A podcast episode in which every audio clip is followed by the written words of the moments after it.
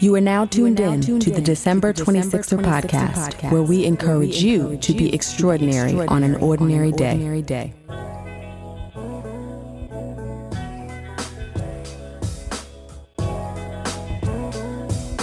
Hey, 26er family, welcome to the December 26er podcast. I am your host, Delisha, and this episode features Jamar Nolan. Jamar is an independent hip hop artist, songwriter, and music entrepreneur. Growing up in Georgia, Jamar took an early interest in music, and by the time he graduated from high school, he knew college was not for him. Instead, he threw himself into his music career full time, but his sound didn't quite match what was popular in the South at the time. Yet, he forged ahead, doing showcases and trying to get coverage where he could. He also launched Fresh and Local Radio, a podcast highlighting other independent creatives who were carving out their own niche in the hip hop market. And this was at a time when podcasts weren't even all that popular. It was also around this time that Jamar was introduced to the world of sync licensing. That is, placement of music in TV and film. His first song was placed in a UFC video, and he would soon realize that royalties from sync licensing could be more lucrative than his other endeavors. Since that time, Jamar has had dozens of major song placements, everywhere from reality TV shows on MTV and VH1 to Hulu's hit limited series, Little Fires Everywhere. He's also flexed his muscle as a songwriter and partnered with Fiverr.com to create a discussion series known as the Songwriters Social Club to provide independent artists with valuable information about the music business. Much of the acumen Jamar has accumulated has been through his own research and professional journey, but he doesn't keep it to himself. Jamar is firmly committed to knowledge sharing and facilitating economic growth within the independent entertainment ecosystem. So much so that in 2021, he released two volumes of his book series, The Pen Game Portfolio, which provides music creators with insight into monetizing and protecting their intellectual property. And despite having given so much, he's nowhere near done creating or educating. So without further ado, here's his story. Jamar, welcome to the December 26er podcast. How are you? I'm doing great. How about yourself?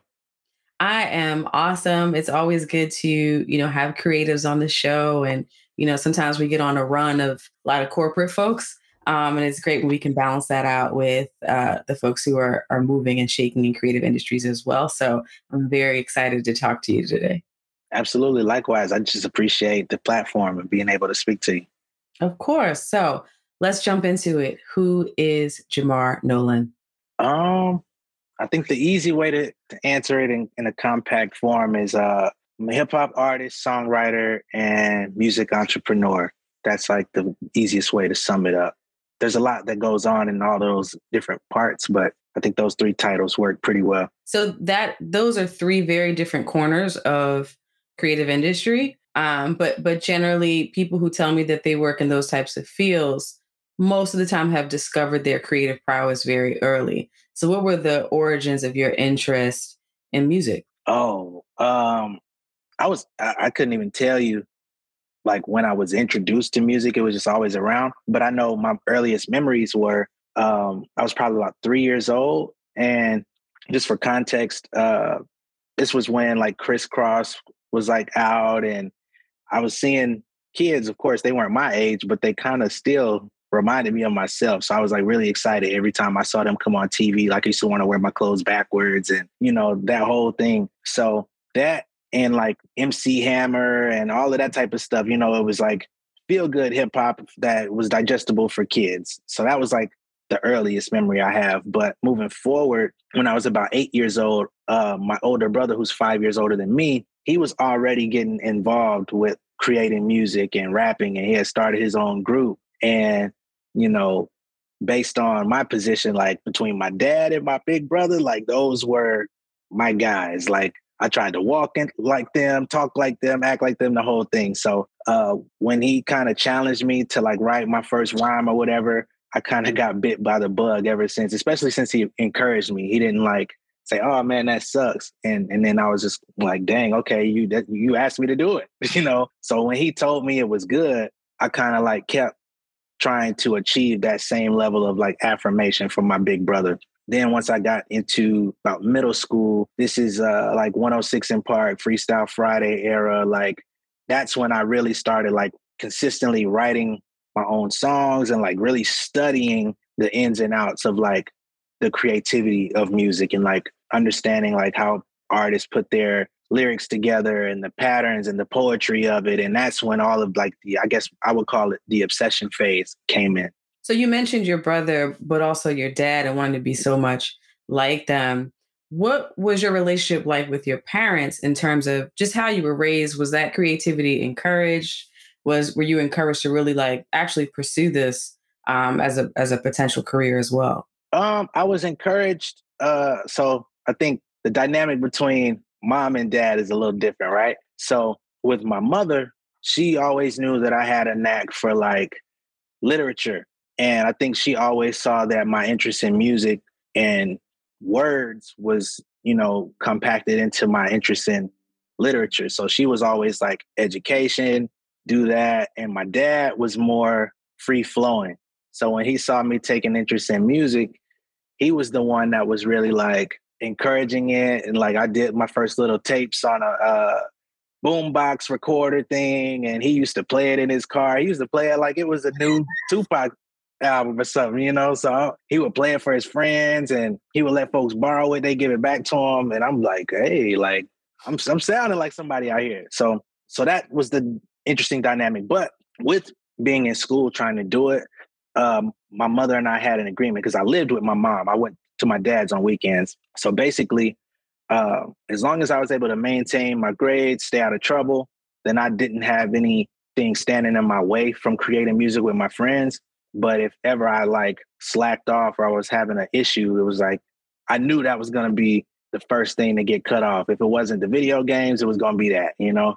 So, um, so I think it was a pretty good balance. Now, once I got to like that 17, 18 range. Like I knew that's what I wanted to do, period. And I think um, unfortunately, nobody knew, especially at that time, we're talking about 2007, that, you know, what what what are we gonna do with this kid? Like, uh, because we don't have any connections to the industry to like get them to around people that can guide me, you know. So I had to kind of like try to figure things out on my own. But what I will say is that um, they still encouraged me. They never deterred me from it. They never talked down on my dream or tried to make it seem like it was unattainable. Even if I was going through rough patches, they still allowed me kind of like the ability to explore it. And I think what's is a couple of things that are important to highlight here. You know, you hear these stories of a parent who is big on education, which should happen, right? That that's a, a great thing, but sometimes they may really prohibit their children from pursuing the creative piece as well as opposed right. to offering conditions in the way that your mom did to say okay, you can do this so long as this piece is taken care of. I think that's an important lesson for parents, as well as I'm glad you highlighted that your parents were not together, but you had a relationship with both and your dad was incredibly supportive. And I, I think, you know, we hear all these stories of like, I was raised in a single parent home and, you know, it's a, it's a different narrative and that narrative may be a reality for many of us, but right. to also highlight that parents can effectively raise children and not be together. And both of those parents can be supportive, even if they are sharing custody. I think that's an important thing uh, to shine a light on for sure. Absolutely. Yeah. And, uh, you know, once I was like of age, I actually went with my dad for a while because, um, you know, mom was going through a little rough patch at the time. And just based on what I wanted to do, she was like, I think you'll be better suited like with him for a while, you know, and um, when once I went with him, it was kind of like now the, the now the uh, the figuring out of what this is actually going to be like really came to be. You know what I mean? Because uh, for a couple years, he kind of let me roam. Like he wasn't tripping about a job. Like I'm so thankful today. You know, I didn't really understand it back then, like how how uh, privileged I was that he wasn't like on my back. But um, after a while, it was like, hey man, what's going on? Like you know, I love you. I love your music. I love everything you're doing, but you're going to have to figure some things out just to survive in the meantime because we don't know when this thing is going to pick up for you. So, but um, all of that is to say that, you know, being that I did have a certain amount of time to like dedicate everything towards it, I do feel like I was able to learn a lot that has actually helped me in recent years because um, what I had to do when I was younger was do a lot of research, even though I wasn't even, I didn't even know how to apply a lot of the research that I was doing. Um, today, a lot of that stuff helps me because I now can process, okay, I do remember reading this years ago. I do remember that. I do remember all of these different things. And now I'm in a position to actually uh, put them into practice. And so, where were you geographically at this time?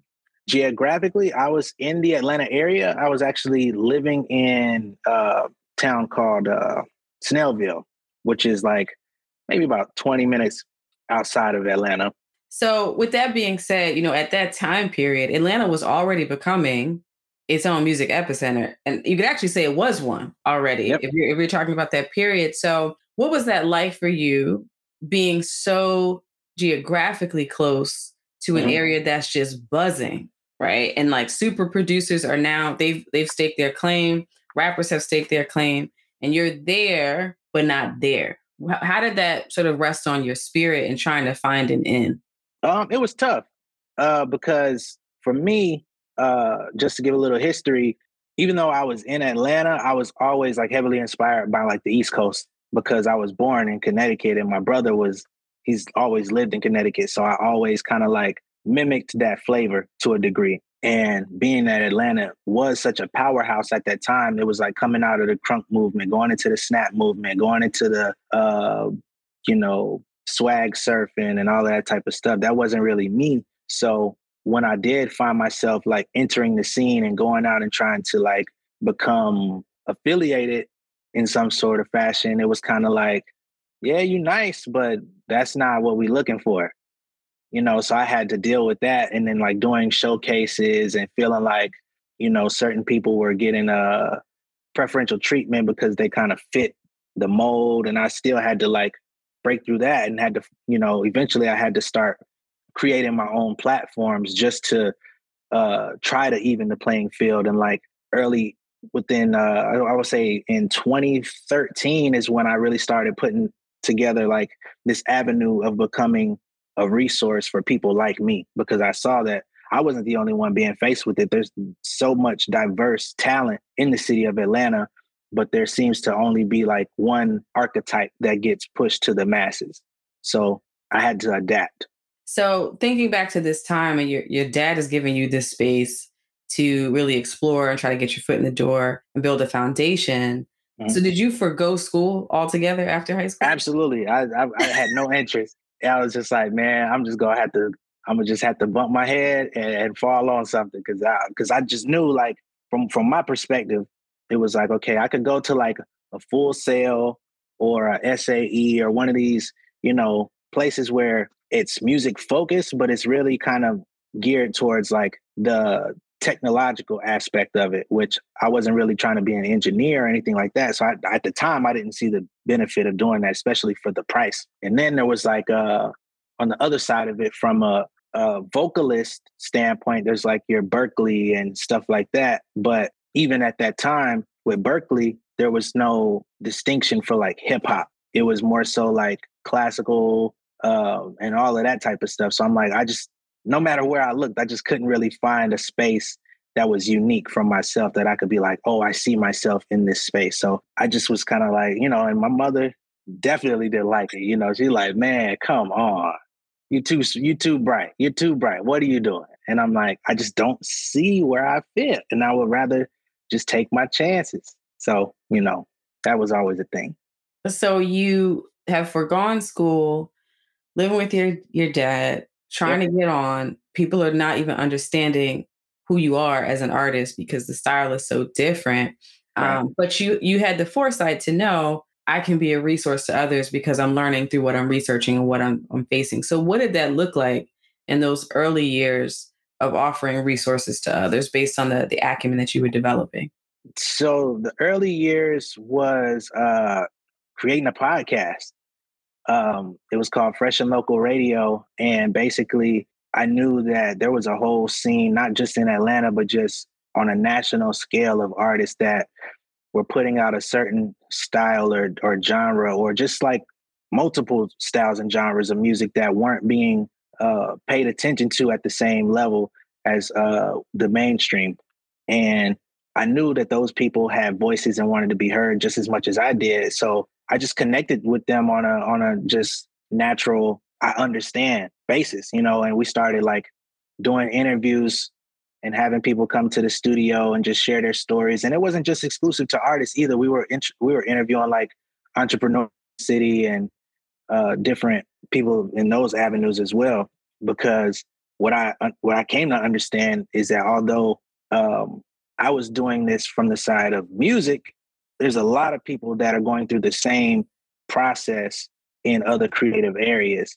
You know, especially becoming entrepreneurs. Like there's there's some pretty basic things that run through everything, but of course, you have to still figure out your own unique path. You have to form your own relationships, and that looks different for everyone. But I just wanted to give people a platform to tell those stories, and it actually helped in the long run because those same people, I may I may not have even really known them, but being that I did offer them the opportunity to tell their story, um, it was like they always would come back around with some sort of opportunity that could help me as well. So you you have this this podcast, and what year was this? Uh, Fresh and Local podcast. I think that started in twenty. It was either twenty thirteen or twenty fourteen. So this was like when the word podcast was like even invented. People were still trying to figure out what that was.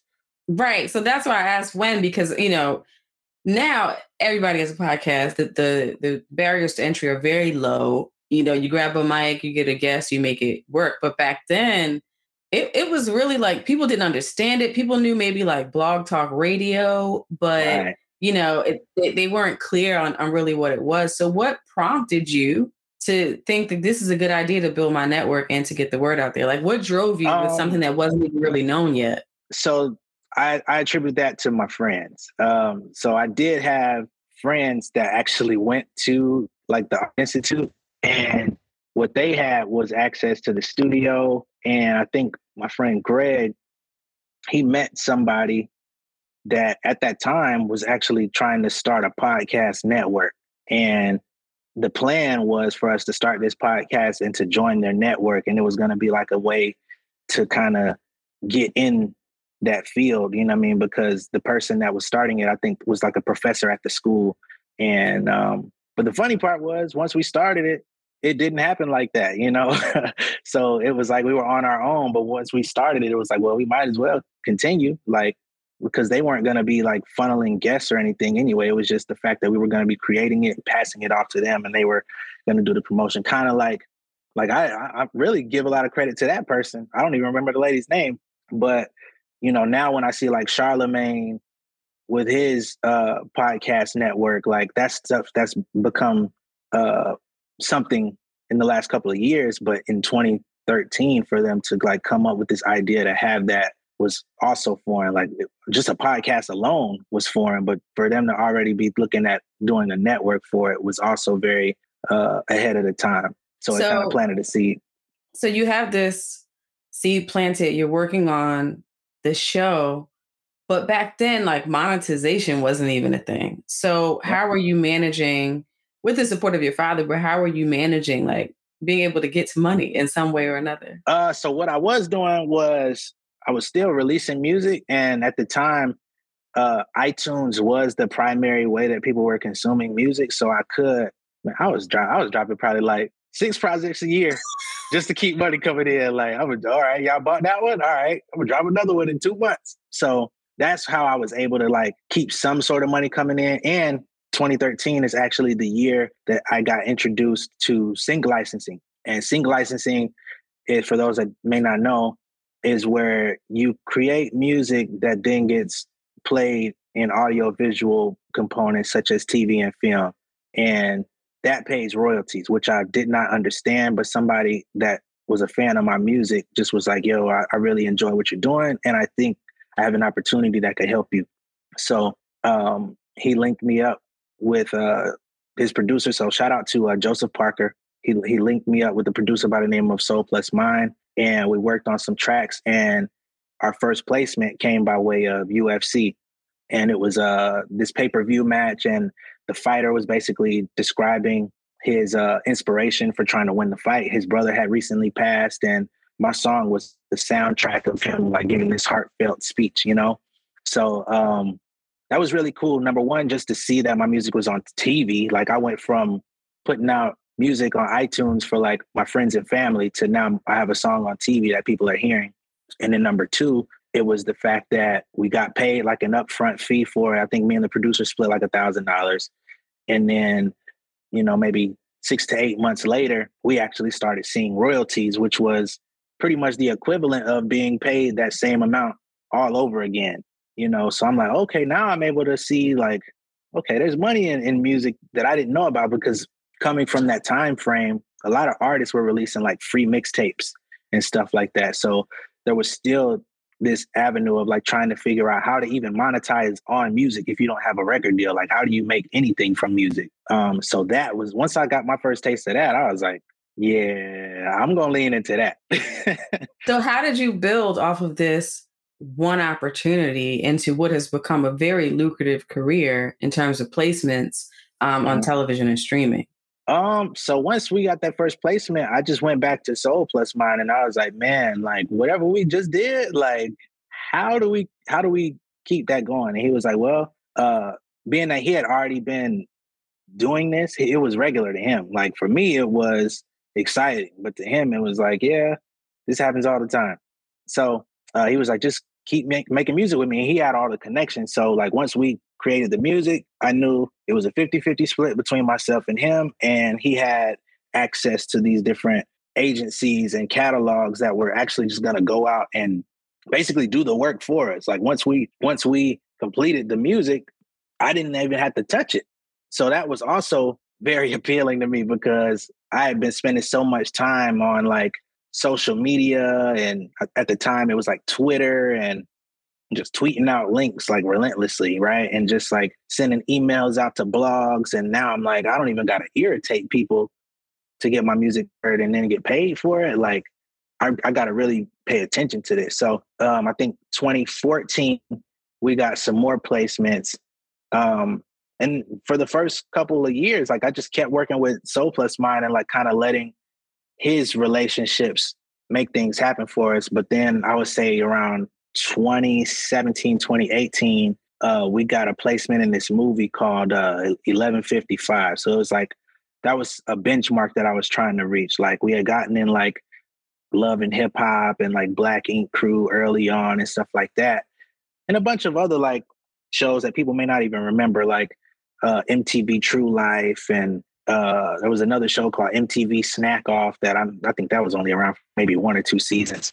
But then it's like, okay, how can I get a movie? Like, oh, that's what I really want. I want like people to really see this. And once we did that, I was able to like check that off my list. I was like, I got to take this a lot more seriously because yeah, I'm getting some money off of it, but I'm still working. I'm still uh, trying to find a way to make this a full time thing.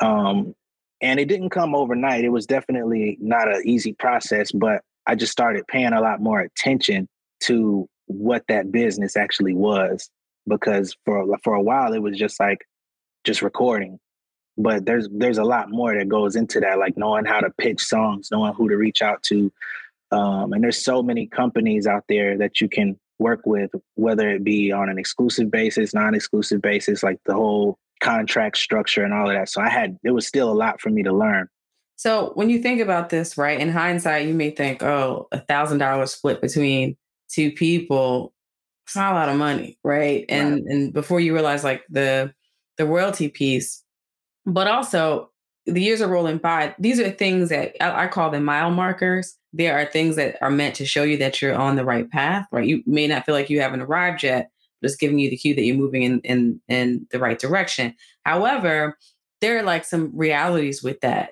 in that you you have you know your father who supported you but we all know that like male to male relationship especially if you have you know a father who's old school like it's one thing to collect $500 or some royalties off itunes it's another thing to be able to sustain yourself right. so you have that right um, or you i should say you may have had that and then also you may have had people that you knew from teenage years who took a more traditional path who are building every year, year on year, financially, financial stability, right. whatever. So, were either of those two things sort of in your mind or weighing on you, even though you are getting traction and making some progress? Because you mentioned that you still had to work and it wasn't the main thing. Absol- absolutely. So, um, yeah, because like I had to I, I, had to start working. You know, at first I wasn't, and um, so I remember I took got to the really deep dive. I was working at Pizza Hut. You know what I mean, and just like trying to make it work because not I, Pizza Hut with the with the, the personal pan, not the personal pan pizza. I didn't realize Pizza Hut was still around by that time, but okay. oh yeah, stretching the dough. Like I was, I was literally like making the pizzas. So um, that was like my first way of like, okay, this is real life. Like I gotta do this, and I still have to like maintain whatever it is that I've built, you know, and, and grow on it. Because although not everybody sees it or understands it, I know that this can be something. Like I know I wasn't given this talent for no reason. So, um, but yeah, it was tough. But what I will say is during that time when I was working at Pizza Hut, I had a very, very, very gracious manager that he had musical dreams of his own.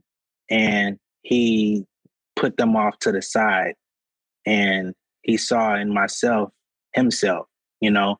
So uh I was still able to like take days off because sometimes I would have to like travel and do like these shows, and a lot of them weren't even paid, but it was just like to get in front of people. And he never gave me issues because a lot of times in those those types of jobs, you know, the the turnover rate, the the call outs, all of that type of stuff is kind of like taking days off ain't really gonna help you, especially because they're unpaid days, right? But um, he always looked out anytime I needed to like do something if especially if it was music related, because he's like, dude, like eventually I, I let him hear my music because at first I kept it like a secret. I didn't want nobody asking me no questions.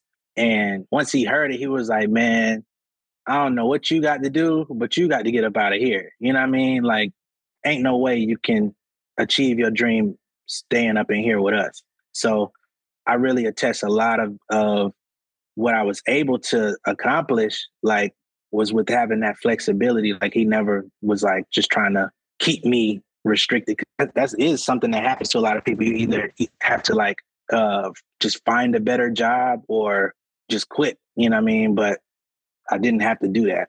So you're working at Pizza Hut, but with someone who really believes in you and understands what you're trying to do. So giving you flexibility, you are creating opportunities or getting opportunities within the sync licensing space and also performing as well. And in addition yeah. to those, and at that time, I wasn't living. Yeah, and at that time, I'm not living with my dad anymore. It's like me and my best friend have become like roommates or whatever. So yeah, so it was tight, but I was able to like still pay my bills and stuff like that. So I think that really helped, like for me to kind of get pushed out there to like have to maintain levels of responsibility to like know, okay, what do I need to survive, and what do I need to like continue doing this at the same time. Like, because if I can't survive now, then of course that's going to come up short to, in order for me to like just maintain this household and like eating and not like just being completely run down.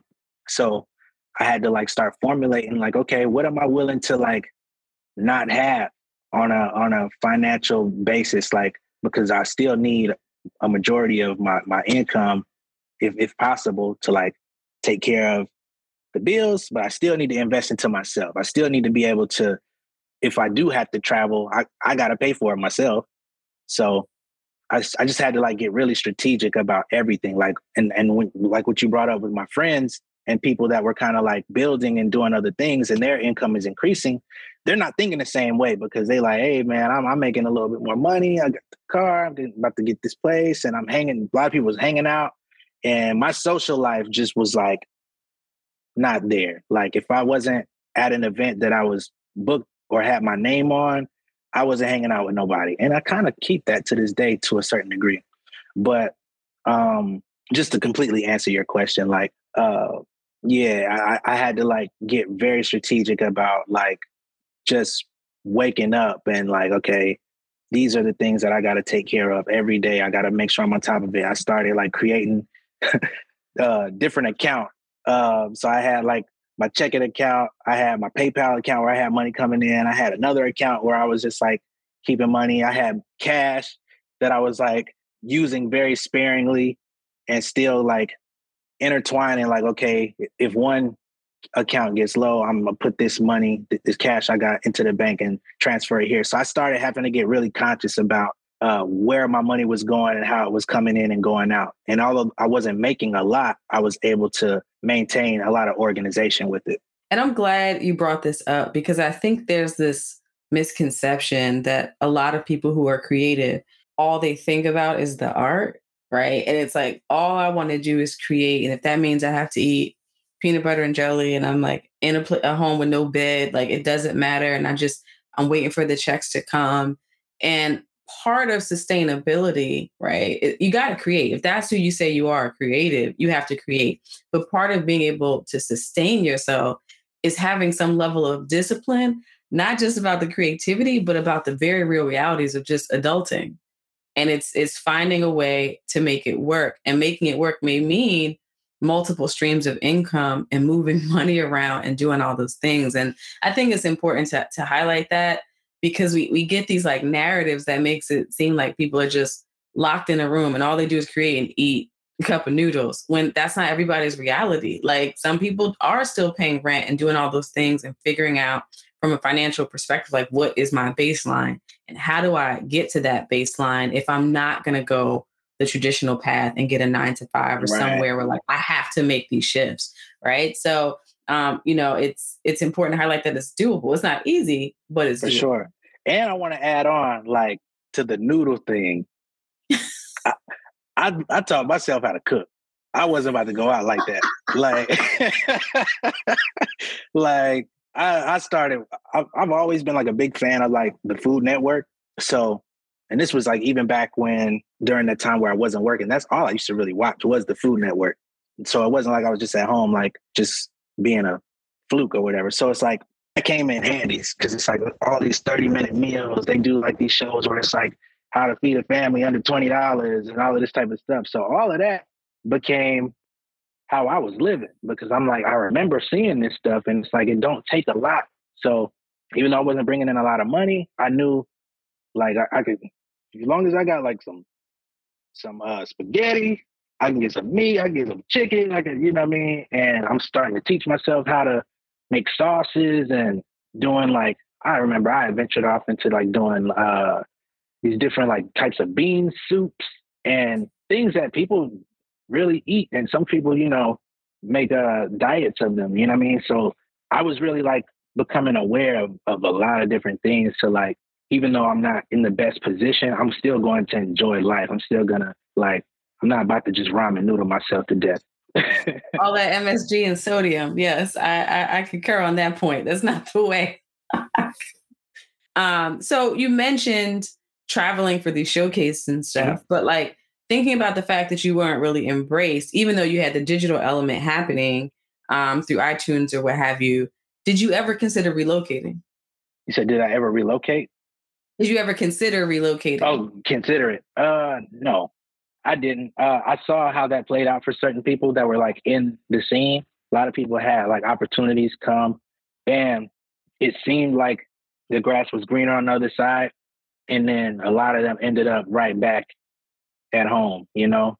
So it was like, oh, I don't know if I need to relocate. Like, I think, uh, and I think a lot of that was based on the fact that I did have so much kind of uh, attention on the digital side of things because I seen the shift. Like I'm like I'm, I'm getting way more uh, response from people I've never met in my life online than even in my own community. So I got to be able to to grow on that. I mean, I had a project in uh 2010, and this is like early, early, that was called Broken Dreams, and it literally got more traction in foreign countries than it did in America. And it was a free project, but it was just like I was able to look at the analytics at that time and I started seeing the people that were sending me emails and stuff. And I'm like, how the heck did somebody in Berlin get this? Like, how did, what is, like, so I really, once I saw that, like, I'm always, I've always been a person that once I see like a sign of something that's like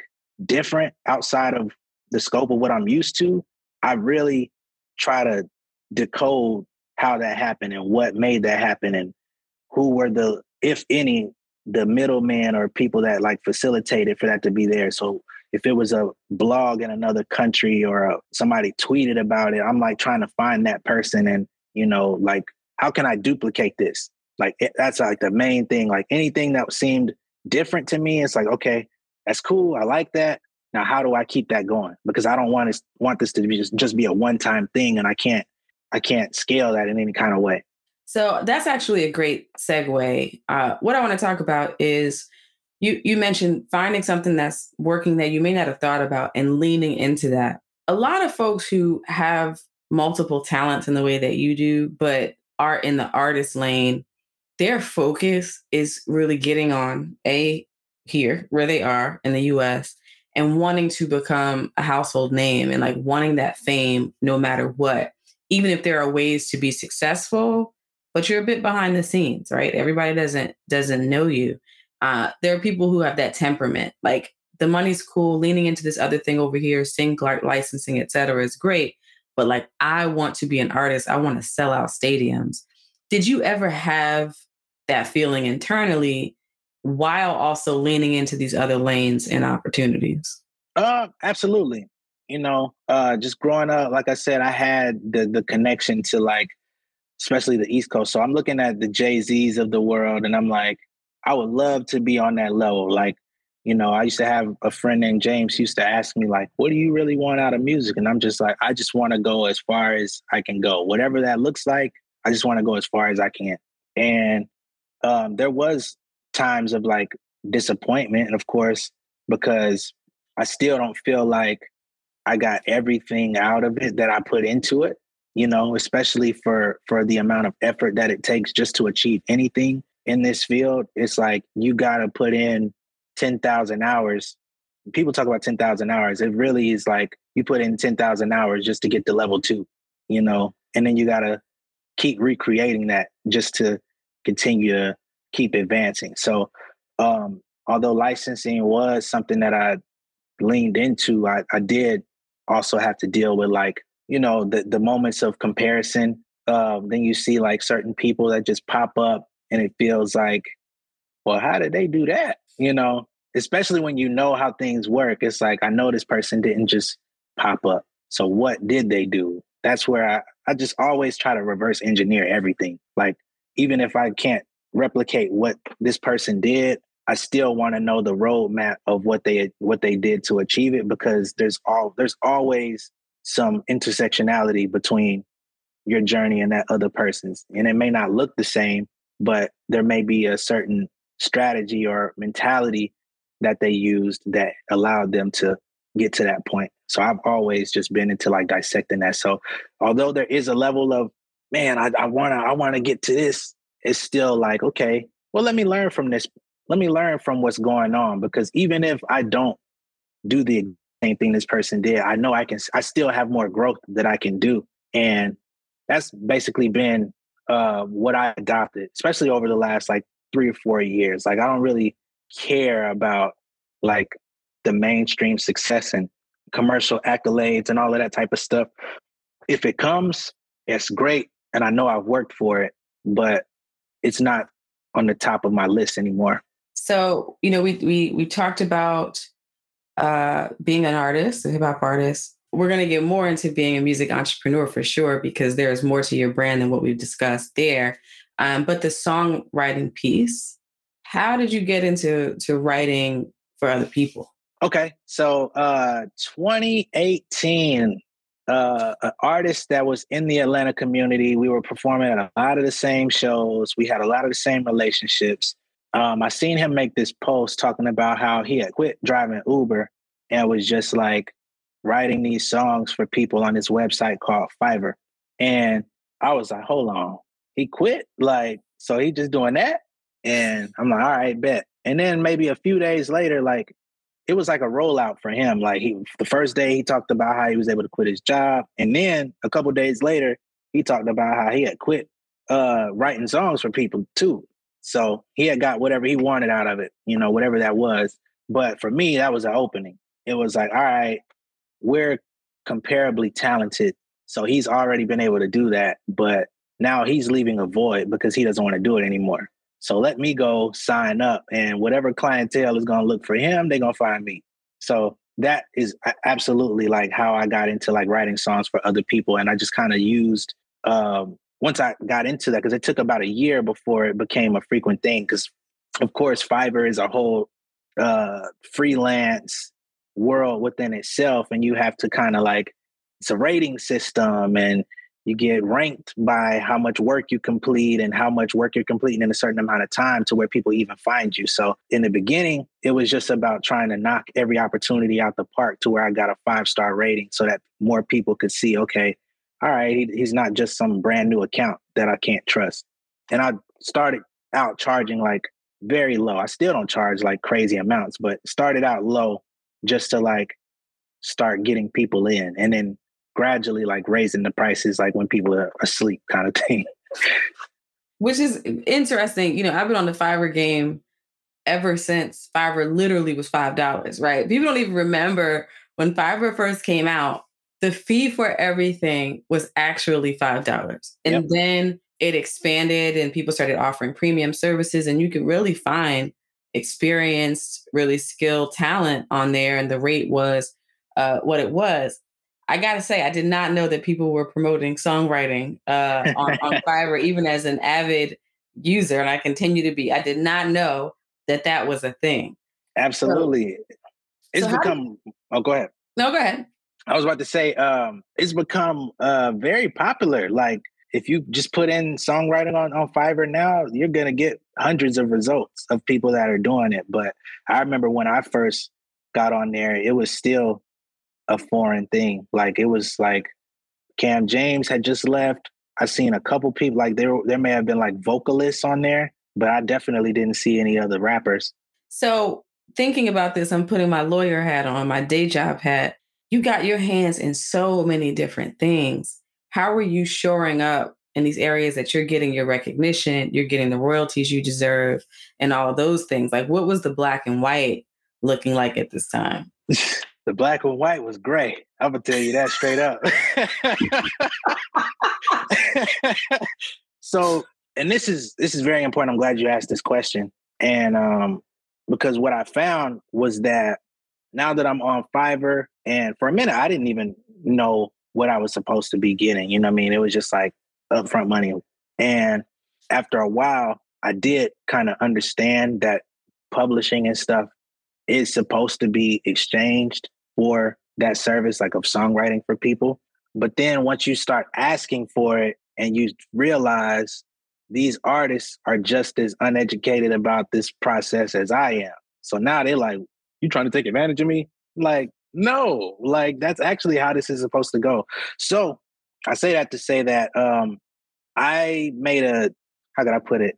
Calculated risk of just saying, you know what, I'm willing to forego the royalties because once I really like got immersed into like the the numbers of like 99% of artists fail, it's like even if I do get a percentage off of the majority of this stuff, I'm still not gonna get a penny off of it. So I just kind of leaned into that. Like I'm gonna use this as a way to like build a, a consistent realm of income, but I'm gonna use the credentials of being a songwriter to now leverage that into like how I promote myself so that now if you're not coming to me on Fiverr, you're not going to get the same deal as Fiverr clients, you know? So it's like you got to come to me with a blueprint of what are the royalty splits. And so that's kind of uh, the way I approached it because I knew it was like once I had a few encounters with people and it seemed like once I brought up publishing or royalties and things of that nature, it was like folks started disappearing. Mm. I was like, ah, am I going to worry about the back end of this or am I going to make sure that my rent is paid?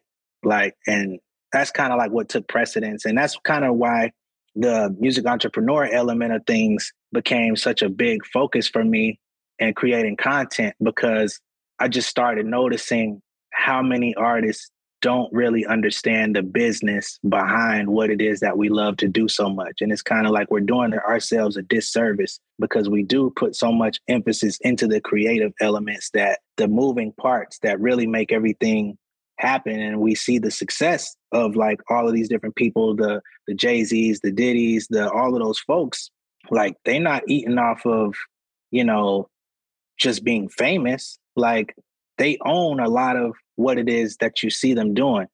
So um, that became a large part of my whole movement was like making sure that any artist within my network, if you come in contact with me, you're gonna learn something about how to uh, how the business of everything works.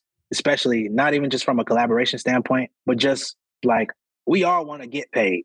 But then there's the element of everyone needs to get paid in order for this thing to work. Like we can't be selfish. We can't be consumed in the eye of it because if all of us are eating, then we're able to feed each other.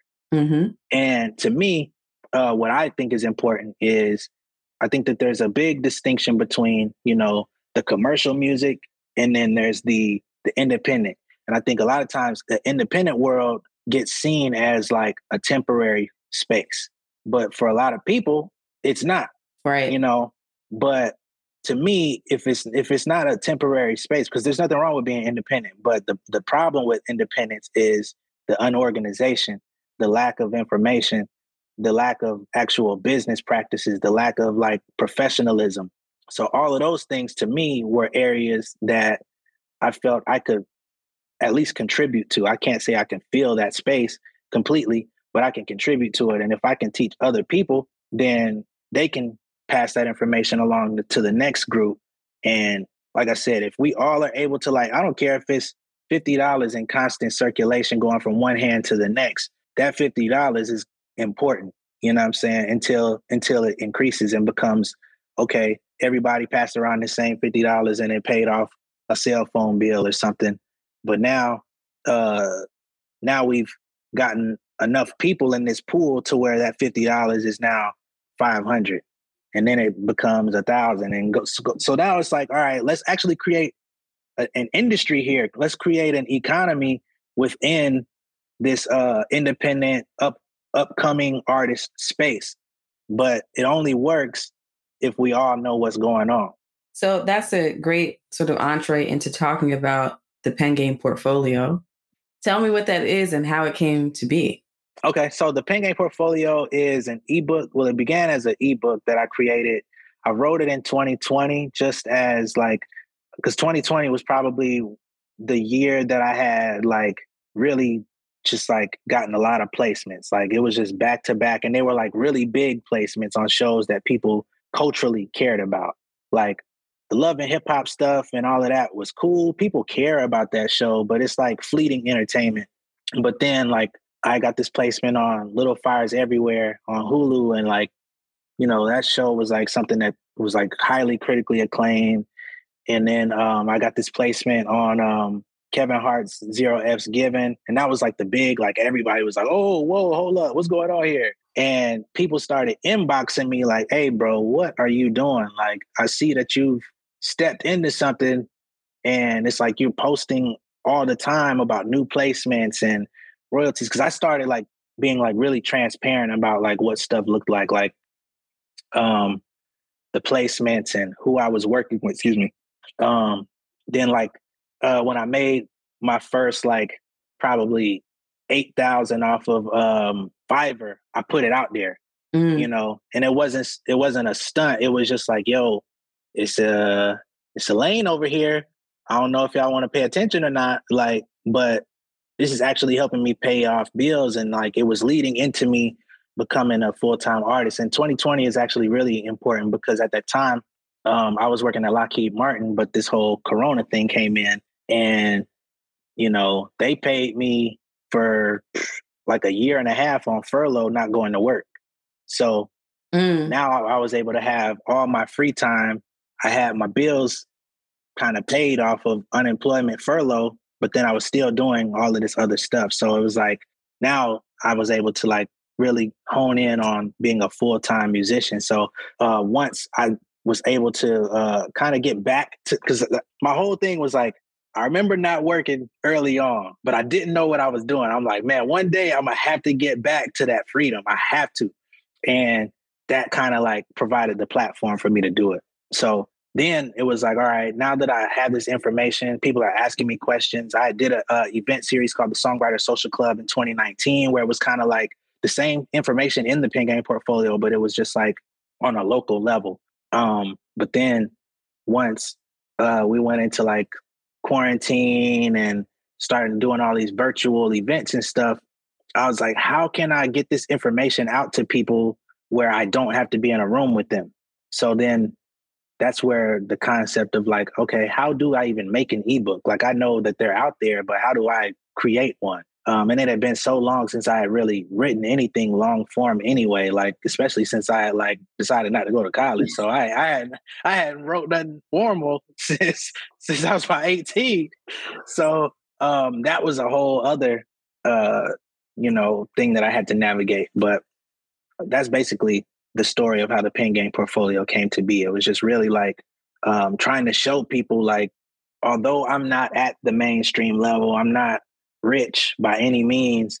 Um, I am at a point where if I keep on this rate, you know, I I see, and I'm, I'm not the way I'm studying the space. It's like you can become a very important public figure in this space and just like create other businesses around it. So um as I'm learning this stuff, I'm like trying to give the same thing back to other artists because I'm like, I'm not so special that other people can't do these things. Like, I'm not so incredibly smart. It's just that I pay attention and I try to act on things while they're on my mind. So, um, a lot of creatives have an issue with like procrastination and um, having this uh, kind of understanding that you're supposed to offload things to other people. Like so many artists say they want to find a manager. And the reason why they want to find a manager is because they just want to focus on the creative and they want to have a business mind to do everything else. But what I learned in 2020, once again, um, I actually entered a situation with a manager. Mm. And that went terribly wrong.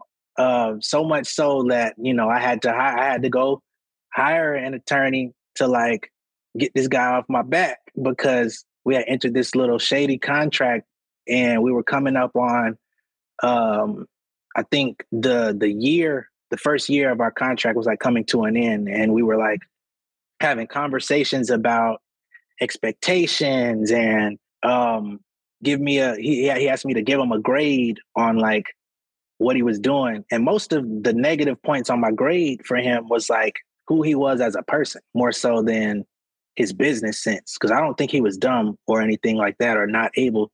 His issue was communicating with people and just being like really you ever meet people that that like just are immovable on everything mm-hmm.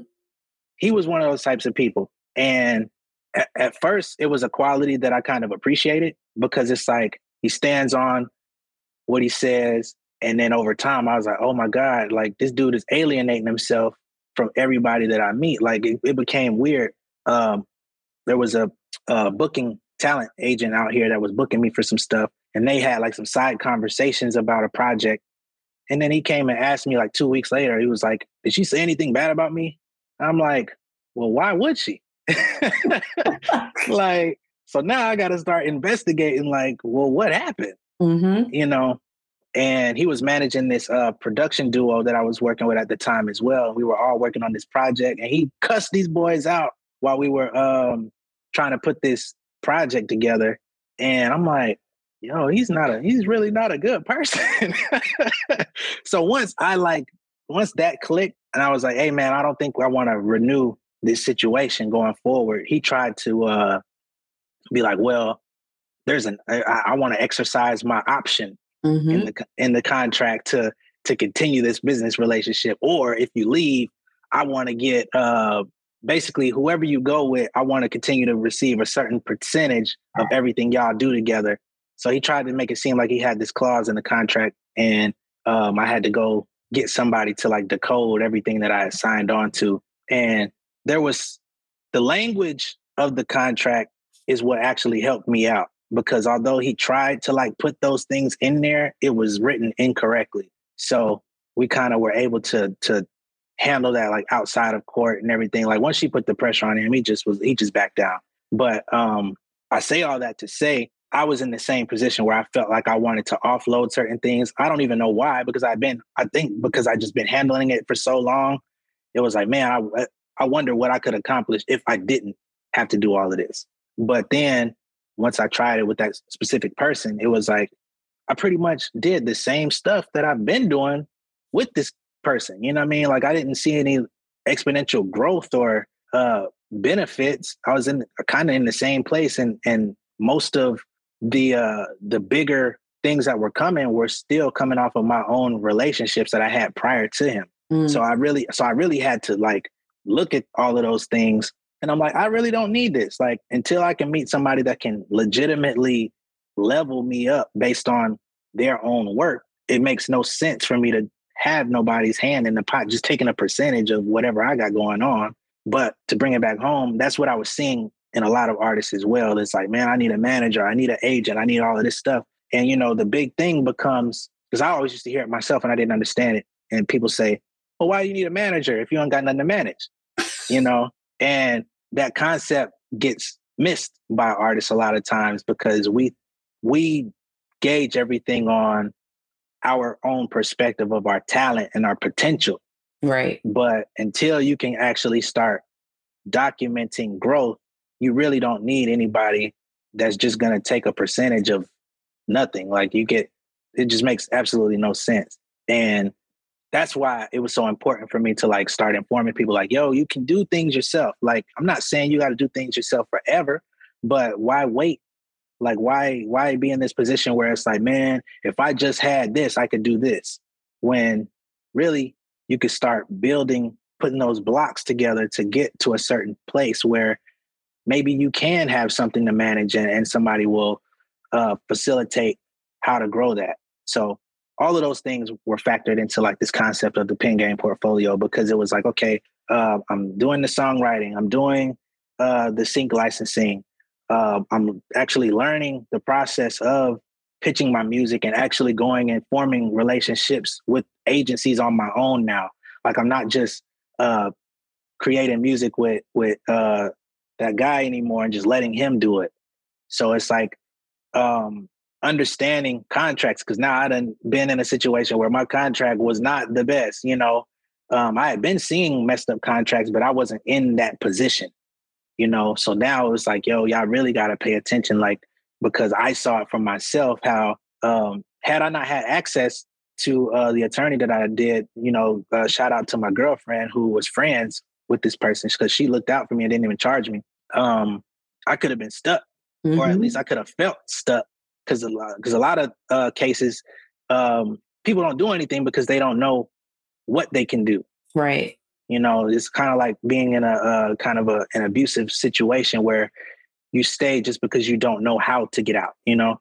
Um, so all of those things factored into why uh, the pen game portfolio is so important to me because I feel like um, the world is really at our fingertips, literally with like the the computers and all of these different things. Like there's so much potential, and it's only continuing to expand every day. Like there's so many uh, one point I want to make is um, there's so many different platforms that are just popping up that are trying to get money from independent artists, um, which is also another thing that uh, made like expedited my process of getting the pen game portfolio together is because I started seeing people coming from other industries that had no history in music, but all of a sudden we're talking about how they could help artists get streams or get playlist opportunities. And I'm like, how are you gonna do that when you you're not even connected in this space?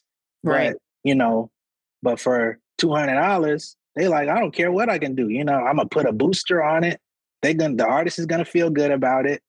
And, you know, it doesn't matter if this runs out in five months and people all say it's a scam. I'm gonna detach myself from this business and move on to the next thing. So I was like, nah, this can't, this can't, this can't keep going on. I gotta, I gotta at least attempt to counteract this. And what I find so commendable about that is in a lot of industries, and entertainment is a big one, people keep information close to the vest.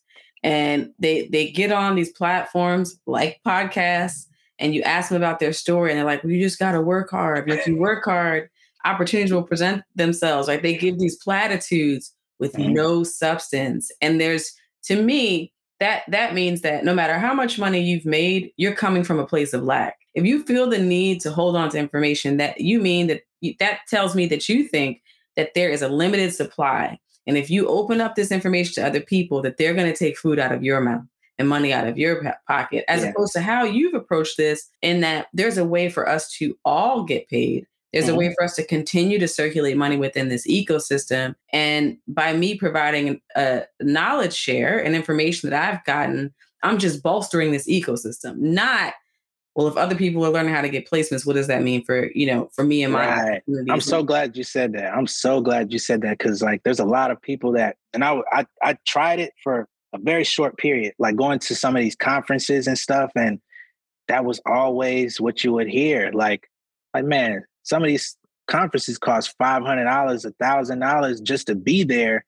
And if that's all you're coming away from it with is like somebody telling you to work hard, you really didn't need to be there, you know? Right. And it was like, man, uh, I'm I'm so glad you said that because that that also contributed to it as well. Like that was actually one of the reasons I started the Songwriter Social Club in 2019 was because I wanted to create an event where people could actually be transparent about their experience. So that was a that was such a great point. Yeah, it drives me crazy, and which is why I stopped going to a lot of conferences because I'm the person that's sitting there like my eyes are ready to just roll out of my head when people just provide this this surface information that's really not helping anyone. Um, and also, you see people there who, you know, I used to work with this population, so I know they may have spent their last, and you see the the the drive that they have, but also the desperation of like, I just want information. How do I get to the next level? And they're asking for people's contacts. Can I email you? And I already know that half these people that walk off the stage they'll they might give you their card. The question is, are they going to respond? Right. So right. for you to to be in a situation to like have gathered this information and done the work over a period of years and just pro- providing that to to the to the world. I mean, kudos to you. That you are definitely in the the minority there. Um, I do want to go back to uh, your the sync licensing and the work you've done in film okay. and television for a moment. Just as like the music industry has evolved, television has evolved, digital streaming, all of those things. And the music has evolved as well. Like when I think back to to growing up and when you heard a hip hop track, right, in like TV or or film, it was so corny. It was always like, where did you get this from? Or even like a church scene. It was, you know, now in hindsight, I know nobody wanted to pay the licensing fees for like things that were that sounded better. But it really, we have entered into an era where like on a lot of shows, it's as much about the music as it is everything else. And there Absolutely. are playlists developed from it, and people talk about it um, as well. So, what do you think really drove that shift where it went from like the, the music is just this necessary thing to now these curated uh, songs and curated tracks that are played on shows? I attribute that a lot to Issa Rae. I'm mm. gonna give her all the flowers. Um, because when Insecure hit the scene, the soundtrack hit people just as much as what the show was about and like the scenes. You know, the the music literally enhanced what was going on on screen. And I think up until that point, it was a lot of what you were just talking about, like music that was just like placeholder stuff. That was like I I, I distinctly remember um, when I first got into sync licensing before I even understood it. There was this movie that I watched, and they had like this song that played throughout the whole film. It was like, I'm like, who made this song? I'm like, this is terrible. I want to cut this movie off because of this song. And I didn't understand why they used it or what it was at the time because I wasn't as aware of everything, but I just knew it turned me off. And I think once Issa Rae came in and and actually used real music, like because I think the first season, um, she had some pretty big artists that were like mixed in with like really talented independent artists and i think once you in her position once once she paid like the licensing fees for you know an artist that we all know and love it's like do i want to go backwards mm-hmm. in quality like because i got a great song here and then the next scene is going to be some generic nah, we're not going to do that. So let's find more talent and, and usher them into the space. And I think that, well, I can't even say think. I know when she started um, this company called Raedio, she's now the one that's curating a lot of the soundtracks for a lot of the stuff that is coming out and we know and love today. Like so many people talk about the soundtrack for like Godfather of Harlem or uh I want to say uh, like Queen and Slim and all of these different uh, really impactful shows. And Issa Rae has been like behind the scenes with her hand in a lot of that to the point to where now even companies that you know have nothing to do with her they kind of got to compete like mm-hmm. okay uh we need authentic music. We need something that sounds real. We can't just keep going with this uh this cheesy kind of stuff. Because like it's so crazy. I remember i always talk about this. I remember back when i was a kid i used to watch the jamie foxx show and you know mm-hmm. he worked at the hotel and he also worked at jingles 2000 and they made the the jingle industry look so bad, you know, to where I didn't even like when people used to say like when I first told people I was in sync licensing, they were like, "Oh yeah, so you working on jingles?" I was like, "Don't you ever say I'm working on jingles!" Like, I do not work on jingles. but now it's it's becoming like more acceptable to where it's like, okay, that is still real music. That's great. Yeah, I mean, you're, you're right. It's now people are literally talking about the music as much as they talk about the show. And for now thinking back myself, it really started with Insecure. That that's absolutely when it happened. It's like cultural. The show was a cultural phenomenon, and Issa and her the way her career has gone absolutely is. Um, but not even thinking about, to your point, these other entities who have nothing to do with it who are now like, okay, this is a value and people are talking about it. And, you know, there's all this stuff with social engagement now and all these other metrics. We now have to do the same. And that that's an I think an important point to raise in that shifting the culture may mean investing in something that nobody else is doing and just putting the money into and say i'm gonna i'm gonna blaze a new trail. And when that catches fire people have no choice but to catch up if they want to keep absolutely the same yeah. because um, it had even it had even been a long time since you could even access the soundtrack of a show or a mm-hmm. movie and and she came out and released the soundtrack and made that important like an announcement like the soundtrack comes out on this day you can get it here you know so that, that her her involvement is just like so important like I, I i can't say enough like how much i appreciate her and shifting gears Yes. Describe a time when you had to be extraordinary on an ordinary day. Oh man, being extraordinary on an ordinary day. I would I would probably have to put that on like back in those days trying to get to some of those shows. Um, I remember going to to North Carolina, going to Charlotte, and um, me and my cousin were on the way out there. And I think we miscalculated how much time it was going to take. That we were like, oh, we get there probably like four hours or something like that. So we left late where we could have got there probably with time to, to spare. Left late, and then I think something happened with his car. We got no, we we it was a freak accident. We ran over something in the road and it like popped his tire. And Louis literally like bounced up when he when he hit it. So it was like, oh man, that ain't good at all. so so then we had to like make sure his tire was good and like his car was like acting funny from that point like like maybe what we had hit impacted something else in the car but we still took it out there and it was just like then we had to like ride slow because we didn't we didn't feel like pushing it to the limit like man we just don't need this thing to break down if we long as we get there with within like 30 minutes of the show i guess we'll be fine like and I, I would have to say that was an extraordinary moment because like i wasn't at a i wasn't at any type of position to be late. Like I wasn't headlining, I wasn't none of that important. So it was like you show up late or you miss this, like you know you messed up. And we we still made it happen. And all those stories, I mean, you you think I don't know if you think back on them with fondness, right? To earlier moments in your career that just sort of make you into the person that you you are. But I know for me, I have like those sentimental memories. Like it was really hard but it's the makings of like that resilience to say i'm going to keep going no matter what yeah absolutely like I, I look on all those memories uh like fondly now because, it's not great when you're in it but yeah it's a lot of like pressure stress but you know looking back on those times like we still talk about that stuff and laugh at it like man that was crazy but we still we still made it happen so looking ahead in a perfect world what do you want out of your career um, that is a awesome question.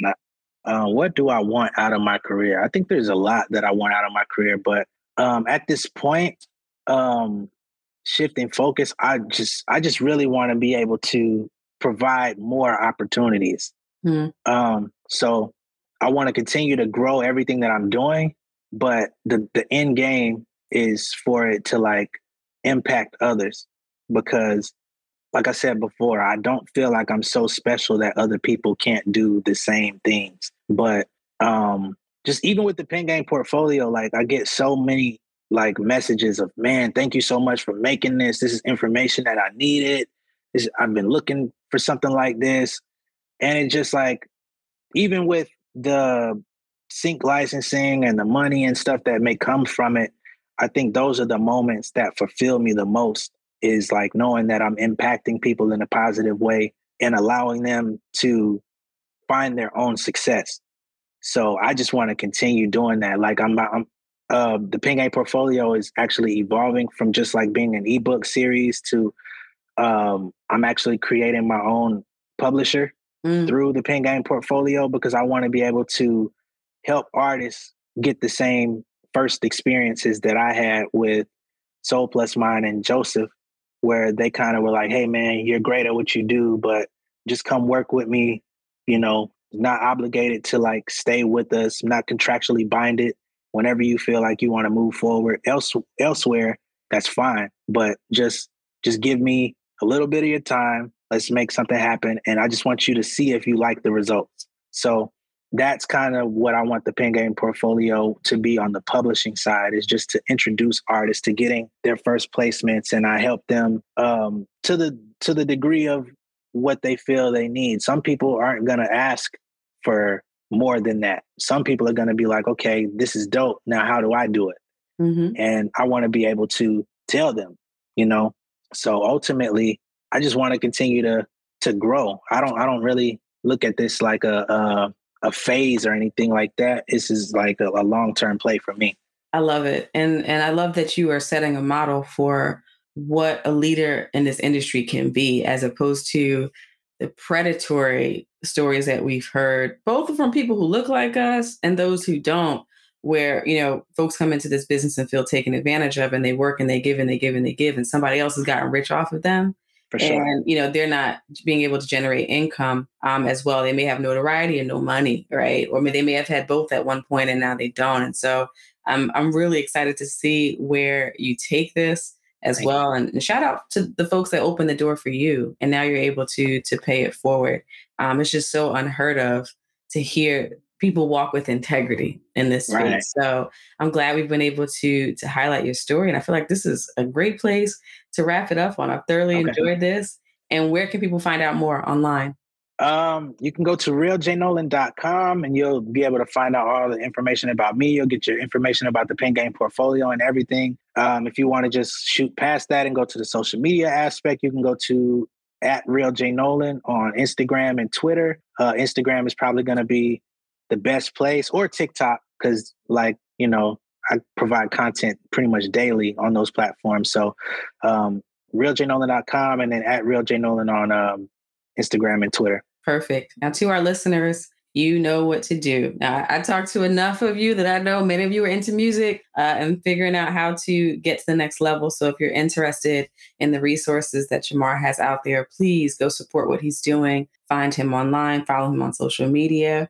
We support our own around here. Continue to do that. If you've enjoyed this episode, tell somebody about it, like, share, comment, and subscribe. And as always, remember to be extraordinary on an ordinary day. Take care. Thank you for listening to the December 26er podcast. I am your host, Delisha. This episode was produced by Demarcus Adisa, and music was provided by Thovo. You can find us on Twitter, Instagram, and Facebook at December 26er. That's December 26ER.